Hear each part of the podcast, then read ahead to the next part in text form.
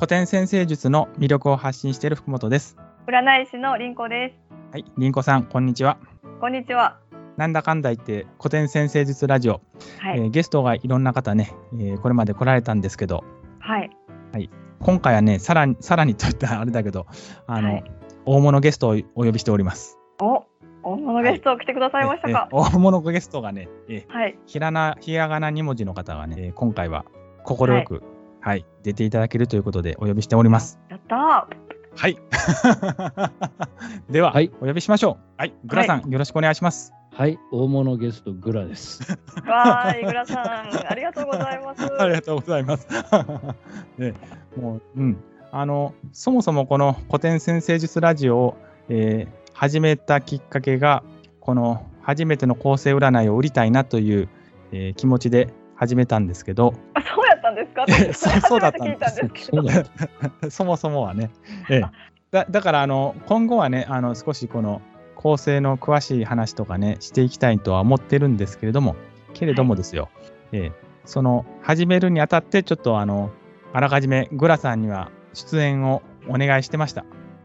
そうなんですね。最初からお話があったんですね。あったんです。でもまあ伸び伸びになってとうとう今日お願いしたという形ですいつ依頼が来るのかずっと待ってた。あそうですか待てど暮らせど来ないから。あの、まあ、あのー個人的には10月ぐらいがなんかこう、なんかよ良さそうかなっていうふうに、あの、ちょっとホロスコープ眺めながらね、あの、思ってたっていうのは実はあるんですよ。へえ。なので、音声公開されるのが多分、えーまあ、9月の終わり頃からなので、うんうん。ええあの、それを何回かに分けると考えると、ちょうどいい時期なのかなと思ってます。イエーイ。あそうやったんですね。いやー。私の勝手な星え星の都合です。はい。へ え。え、ちなみにそれどんな星の感じやったかって聞いてもいいんですか？あ、えっとね、僕今回は確かね、木星のトランジットを結構重視してたはずです。確か。もうね、。あの、一回見終わったやつはあんまりちょこちょこ見,、ね、見 見直さないんだけど、はい。はい。僕の記憶だと確かそうだったんあ、そうなんですね。はい。あの、今回、グラさんには、ちょっとこの、初めての構成占いを作るにあたっての、その、まあ、良かったことを、良かったことをいっぱい話してもらって、で、グラさんなりのちょっとこう、活用方法、僕とは違う、あの、視点がありますから、ちょっとぜひ伺いたいなというふうに考えています。あ、はい聞きたいです。はい。はい。よよろしくお願いします。ろしくお願いします。お願いします。えーじゃあ、まず、あの、グラさんのこの本を作るにあたって、なんか、なんていうか、気合が、まあ、全部気合入ってると思うんですけど、その、特にこう、なんていうか、思い入れがあるところってありますか？思い入れはね、やっぱり、あのーこの本を作るって決めるちょっと前に、はい本当に、あ、やろうと思ったのは、まあ、2つあって、1つは、まあ、福本さんがこれなんで作りたいかって言ってた、社長さんへのええ恩を返したい。あー一つ。ね。で、あそんなこと言う人いるんだっていうのが、まず一つ。あそれから2つ目が、あのまあ、これは僕の個人的な希望を伝えたんどういはい。う希望を伝えたかというと、い、やあの、だったら僕はそういう活動をしているので、もう星を最終的に見たくなるようなものにしたいんだけど、それでもいいって聞いたら、ぜひそうしましょうって答えをいただいたので、あのそれがやっぱり一番あじゃあやっぱりちゃんといいやりたいなって思った理由かなそれが2つね、はい。あとなんか福本さんってやったら後でなんか美味しいものとかご馳走してくれるのかなまあ そんな下心もありますよだからコロナ長くなっちゃって全然そんな機会もなくなっちゃったので、えーええええそうですよね。まあ、まだ楽しみにはしてます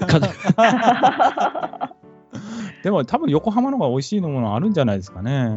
横浜美味しいものありますよねえ。そうですよね。まあ、新宿周辺も、まあ、僕どっちかっていうと、なんか新宿とか、あの、渋谷が近いんですけど、あ新宿も結構ありますよねはい美味。しいところ、うんああるんで、まあ、ちょっと僕ね、気にしてるところがあるんで、行きたいなっていうふうには思ってるんですけど、あ、じゃあ連れてってください。そこにええ、もちろん、あの、え じゃあ、じゃあ、まあ、僕、ちょっと行きたいところに一緒に行きましょう、今度。えやったー。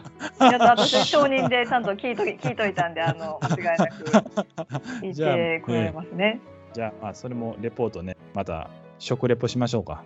あそう楽しみです。連れてってくれなかったら僕これあの暴れますから 暴れてあのスペースとかツイッターにめちゃくちゃ悪口書くとかです。ね。そう。まだに連れてってくれないとね。わかんないですよ。ゴールデン街みたいなとこかもしれない。いや、逆あのね、ゴールデン、いや、ゴールデン街めちゃくちゃ面白いですよ。いや、面白いですよ。ええあの、へはいえ。あのね、ほんと12ハウス的な場所なんですよ。あそこ わあ楽しそう。その表現は初めて聞きましたけど、新宿の12ハウスです。あそこ ゴハウスじゃないんですね。うん、5ハウスじゃない。全全然5ハウスじゃない。あそこは12ハウス。あのうんコロナがね、あのまだあんまり流行ってなかった頃は、外国人が結構来られてて、でラグビーのワールドカップの時とか、すごかったですけどいね。や、あそこね、絶対あの、いわゆるあの旅のガイドに載ってるんですよ。多分最近の。あロへーンロンリープラネットみたいなやつに。なんかそういうやつに絶対あそこは。前は来なかった、前はいなかったですよね。はいはい。そうなんですよ観。光客が来るようになったのは、やっぱガイドにガンガン書かれて、あそこ治安が良くなったししかも、あ、はい、はい、あの、某石原都知事か。はい。石原都知事の時にね、一層作戦っていうのをやって、うんうんすごいです。そうそこから結構そういうガイドにないかな。へえ。いや、あの、ゴールデン街、そんなに詳しくはないんですけど、だってあそこもなんか、いや、僕もそんな詳しくないですよ。はい。なんかもういっぱいいっぱいあるじゃん。いいっぱいあります。はい。ちっちゃい、もうね、うんもうね、ほんと狭いところでね、はい。へえ。えそしてなんかちょっと話がそれたら申し訳ないんですゴールデン街っていうのは普通のお店もちゃんとあるというか私のようなものがのこのこ行っても楽しめる場所なんですか？あの、あもちろんもちろん。うん。へえ。一人で行っても、その、隣のおじさんと仲良くなるみたいな。あうんあ、へえ、十二ハウス的ってもおっしゃったから、ななんかそのか隠れ家っぽい感じというか。あ、まあもう、ん。そうなんかね、こんな感じ？じゃないへえ、なんかもうね、ちっちゃいお店が一箇所にガーッて溜まってるんですよ。うんうんうんへえ。もう全部個人経営の小さいお店があミニチュアみたいな感じで並んでて、ああいうところは多分もう海外ではないですよね、あんなところ。たうんうん多分知らないけど。え、面白そうですね。そこ二人で行かれて、またここでお話ししてくださったら。あいやいや、僕ね、ゴールデン街じゃないとこ考えてたんだけど、そうなんですね。まあね、ゴー食ルデン街が良事かったなした後に、え まあ、ふらって寄る寄るとかね、そういう感じの場所ですね。へえ。まあ、ちょっと似たような雰囲気のが西口にもあるんですけど、でもちょっとゴールデン街とは違うな。へえ、新宿もいろいろあるんですね。あるんで。すよ。新宿。なんで新宿の話してるんですかあ、そうか。ダメですね、ちょっと。ごめんすみません、僕の庭庭じゃないけど。話し始めたらぼ 僕だわ、それ。はいえーあすみませんあそうそう僕も実はですねそのグラさんがその星空を見上げたくなる本っていうところに非常に共感してあの僕も実はそういった本にしたいなという思いもあったんですよ。ものすい。ごい今、遠回りして、はい新宿ゴーゴールデン街の話から今そこですね、戻ってきましたね、今。星空見えない都会から星 星の一気に戻話します。一気に戻一気に戻しました。はいはい。でちょっとね見えないのがすごい残念なんですけどねあ僕の住んでるあたり。いや、もうでも本当、横浜も東京もあんま本当見えないです。はい残念ながらね。うんででもあれですよね横浜だとこう海岸沿いだから結構そこら辺有利じゃないですか？まあ確かに新宿とかに比べたら全然見えはい。ない。うん、それは。本当の都。心から比べたらね、やっぱ都心ってもう光が本当強いんで、うんうんうん。だからそれに比べたら、まあ、あの横浜の方が、状態がいい時はちょっといいかなっていう、うんまあ、そんな感じはしますね。はい。まあ僕もなんとかそれをカバーできひんかなと思って、新しいその天体望遠鏡を買うたんですけど、その、えータイムラプスみたいな感じで、その、色を重ねていくんですよ。あ、来ました？き来ました。うん。本当？で、いや、本当は、あの、お話しする前に 撮りたかったんですけど、天候が悪すぎて、うん、ずっとね。もう雨だから出せないじゃないですか、外にも。あうんーで、オートフォーカスとかしてくれるんですけど、まあ、曇ってたら当然できないんで、うん、うん。ちょっとあのまだあ何にも写真撮ってないんですけど、とりあえず動くということは分かったみたいな。へえ、わあ、いいですね。天体病、ちゃんと本格的なやっぱりものですよね。あそうですね、ええ、あの星雲とかもちゃんと取れる感じの。すあのごい。いわゆるはい最新のね、電子感望望遠鏡って言って、はい。あの普通の天体望遠鏡とちょっと違うんですよね、確かね。あそうですはいははい。えー、何ですか、それ。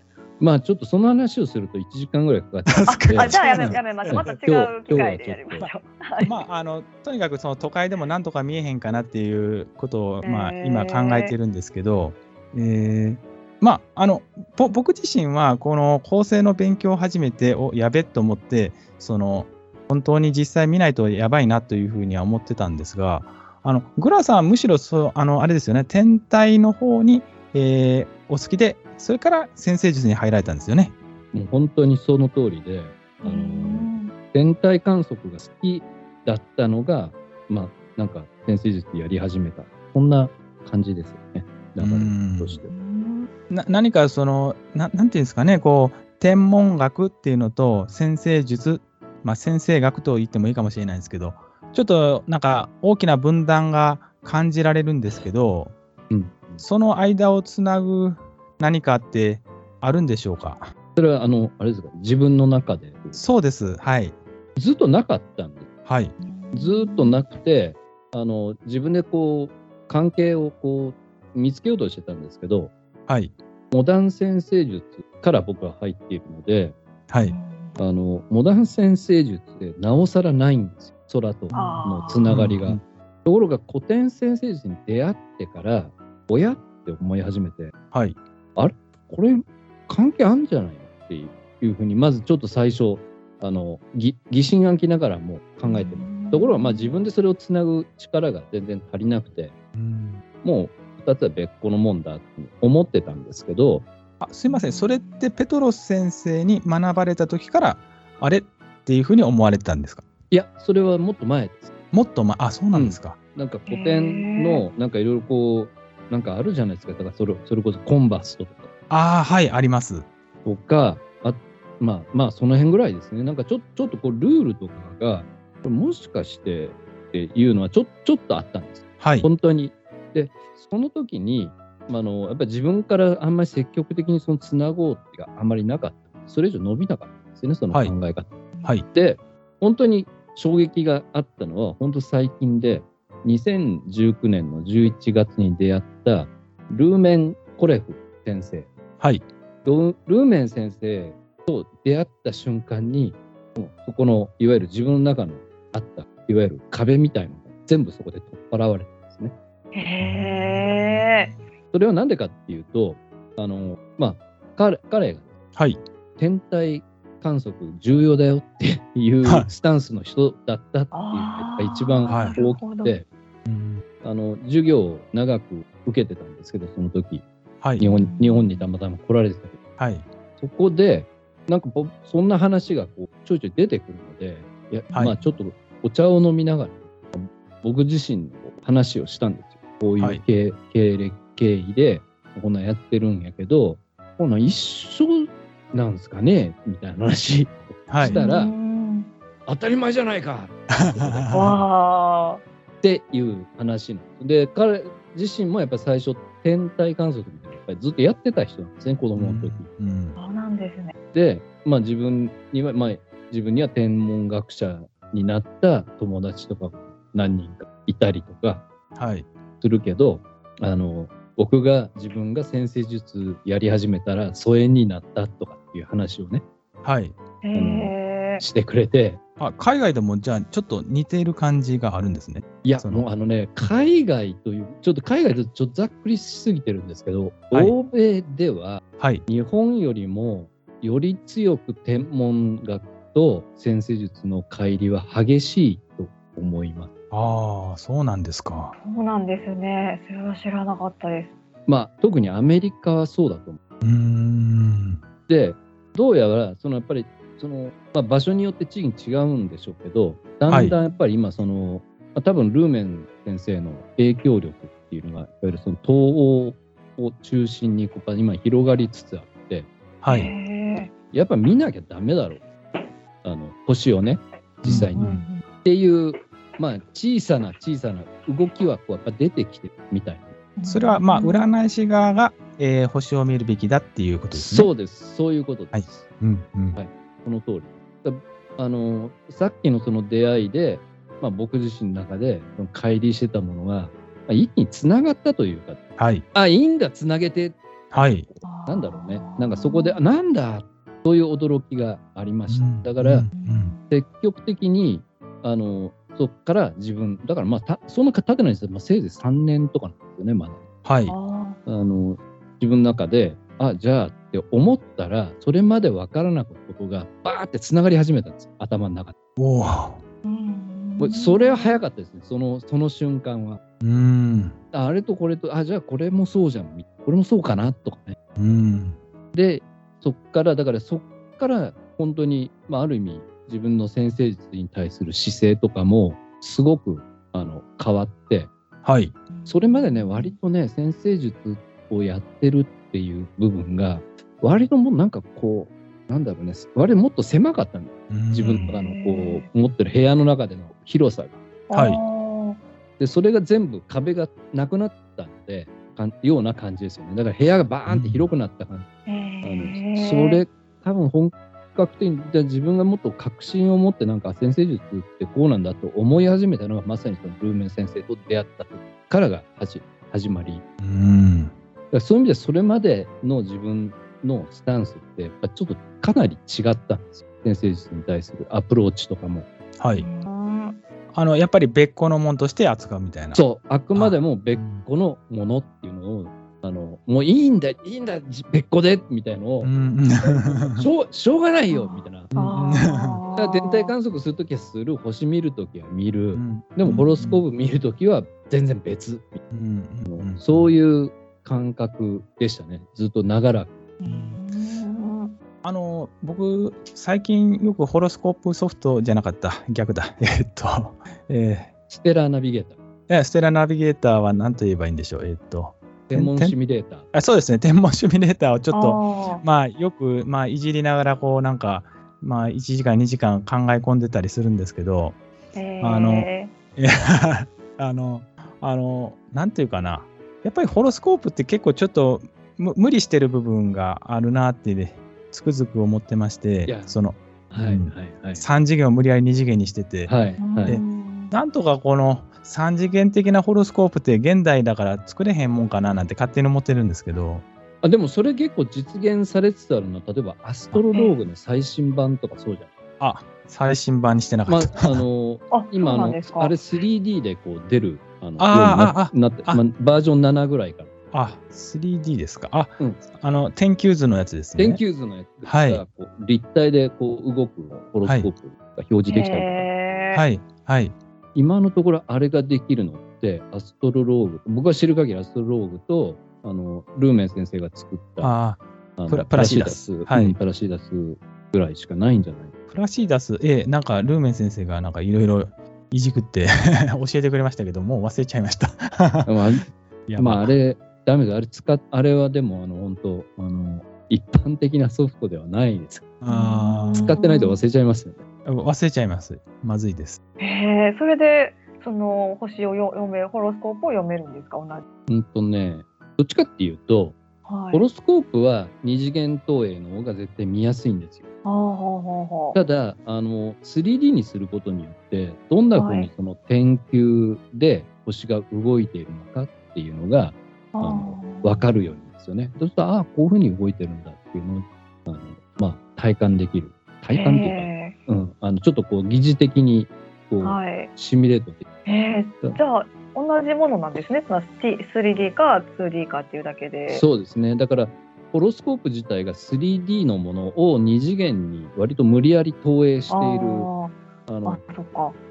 便宜上しょうがねえじゃんみたいな感じでこう作ってるので、うんあの実際どうなのって実際もう本当に空見た方が一番いいんですけど、うんまあ、残念ながら空にはいわゆるあの線が書かれてないあじゃないですかはいはい。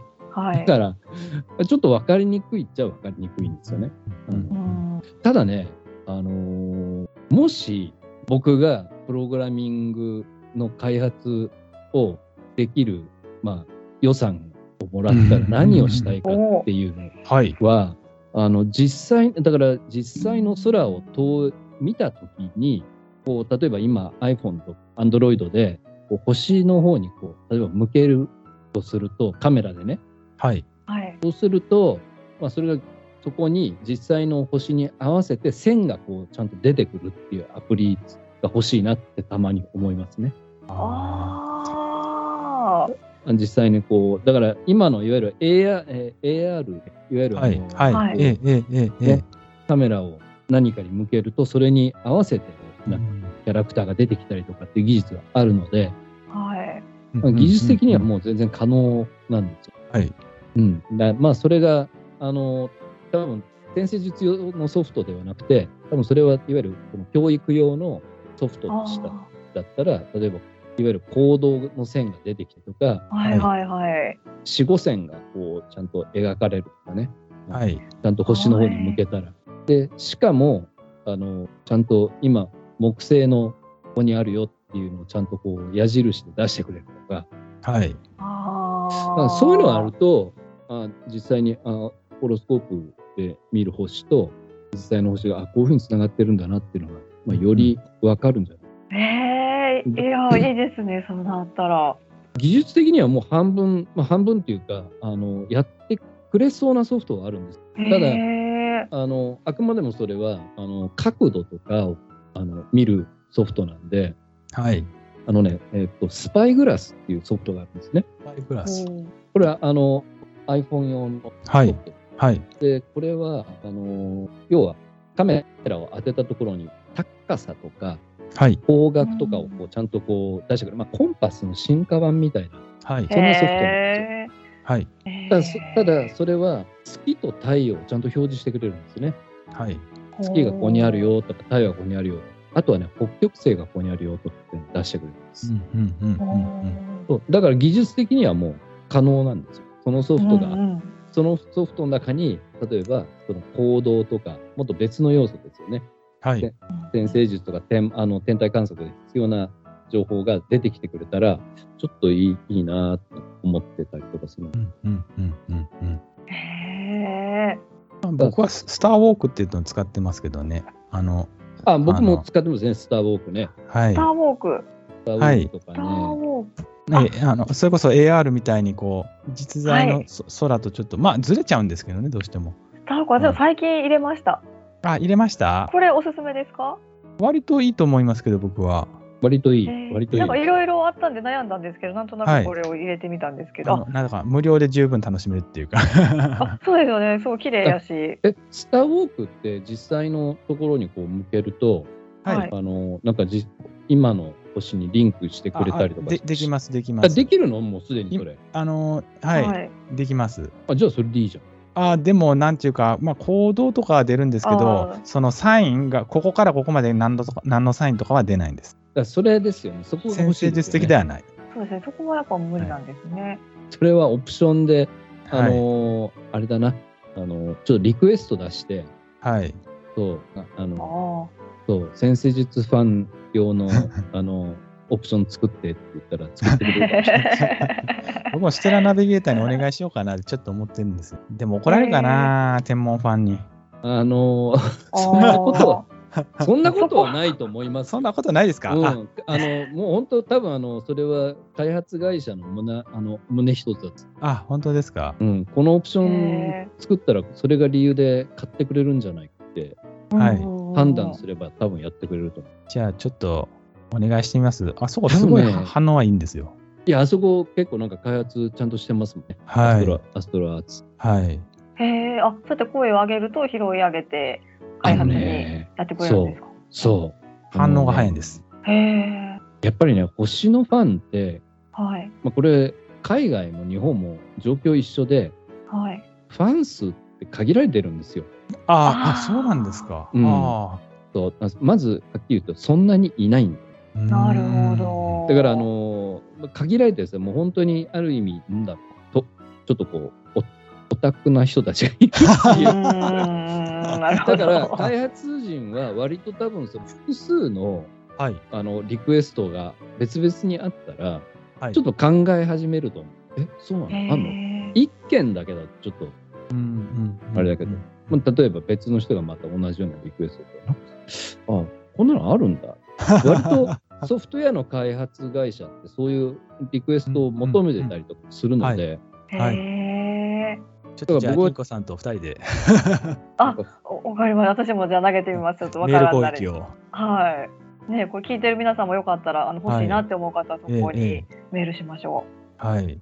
ごめんなさい僕もちょっとスターウォークは最近のバージョンのせいば使ってなかったので、ちょっとう。へええあスターウォーク2ですねスタ。ーウォーク。あ2になってますねあ2なんだ。今はい。2そうなんだでちょっとそれあの見てできますよ。それいい話だ。それはなんかスターウォークだったらやってくれそうな気はする。はい。あの、はい一回その、なんというか、あの、えーコンパスマークのを押して、その後カメラマークがあの出てくるんですけど、カメラマークを押すと写真撮るのかなって勘違いすると思うんですけど、あ、それがそのあの AR になるというか、あおお、そうなんだ。はい、それは知りませんでした。これそっかスターウォー写真もク2、2じゃないとダメそうなんで。す。2、2多分僕は2入れてるんであれなんですけど、早速今入れましあありがとうございます。あ、早いですね。決して回し物ではありませんが。で もおすすめやったらね、聞いてる皆さんもぜひ入れてみたら、こう天体観測しやすいのかもしれないね。あーめっちゃしやすくなります。もうちょっとわからんくなったらこれ見て使います。た。これにあとへー12サインのはい区切りをつけてもらえる。はい。そうですね。もうすぐ、そんなの一発ですよ、こんなの。開発むっちゃ楽ですよ、多分そんなの。グラさん、だってちょっとした夢が叶っちゃいますか？やったコードのだってそんなデータもすでに持ってるし、はい。なんも多分、そんななんか、多分3日ぐらいできんじゃおお。あ、そうなんですね。知らんけど、知らんけど。知らんけど。あー、ごめんなさい、音音音が出てあ、そうそう、これ音出るんですよね。また、ちょっとこのミュージックの消し方がよくわかんないんですけど、へえ。あの、ええ暗いところでこの音楽になるとちょっとね、びっくりするんです、自分でもびっ。くりしますね。一人ぼっちなんだけど。ふわーんってます。はい。まあなんかそんな、あれでね、あの、いい、なんかみんみんな、それはみんなインストールし始めてるの、これ。ちょっともう確認してる 作業確認、この動作確認。あの、ええ、あの、ぜひ夜空でやってください。お部屋の中で見てもね、あれだから。そうですね、悲しい気はい。持ちですね。はい。は悲しい気持ちになりますね。は いええ見えないのかよ、みたいな。ねえ。いや、まあそそええそんな、そんなことで、はい。はいあの、まあ、なんだっけ、どこまで話したけ？ど、まあ、つながったっていう話ですね。はい。つながったっていうそれところです。まで、あの、し親しんでいた、あの、別別個で見ていた天体観測というか天体観望が、はいまあ、先生術とつながった。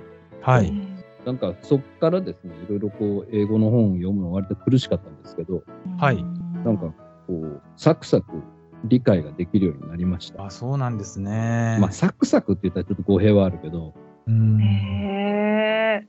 で前はね、うんなんか古典先生術をや、あのーそう、なんやろ、がよ読んでる時って、はい。はい。わ割とね、なんか義務感で、義あ、これ読まなとか思いながら、はい。めんどくさい、ねめんどくさい、ね、しかもあのー全部分厚いんじゃないですか、なんか知らんけど。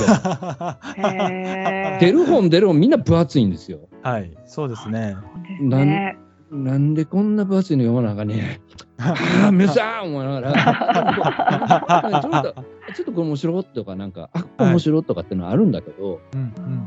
あの、なんか、ちょっとそんな気持ちはあったんだけど、はい。まあ、そこからですね、割とすなんかパーって広がったことによって、割となんかその読みながら、あ、これはひょっとしたら、この点、あの星で見た、これのこと言ってんちゃうかなとか、うんうん昔の本とか読んでても、あのあああ、この人絶対この人星見てるわとか、うん。ああるいは逆になるほどあ、このおっさん星見てへんやろとか、なんか、ああ、なるほど。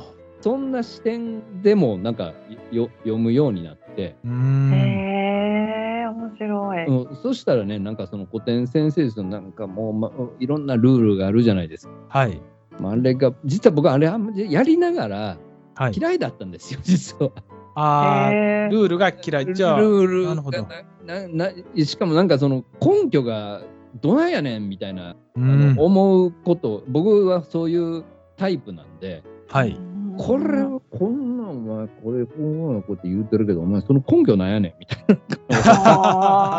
つもやっぱ考えちゃう。はいはいうんお前お前これ決めたん誰やろお前って引っ張ってこいやみたいな。それでなんか、それもあって、だからなんか、まあ、昔の人のやつ読んだらこう出てくるんちゃうかと。はいそんなのもあって、ほなプトレマイオスとかもなんか、けわあの、英語版もなんかは、英語もわけわからん英語じゃないですか、あれ全部。なんか、わかるようでわからんようなことが書いてあるわけですよ。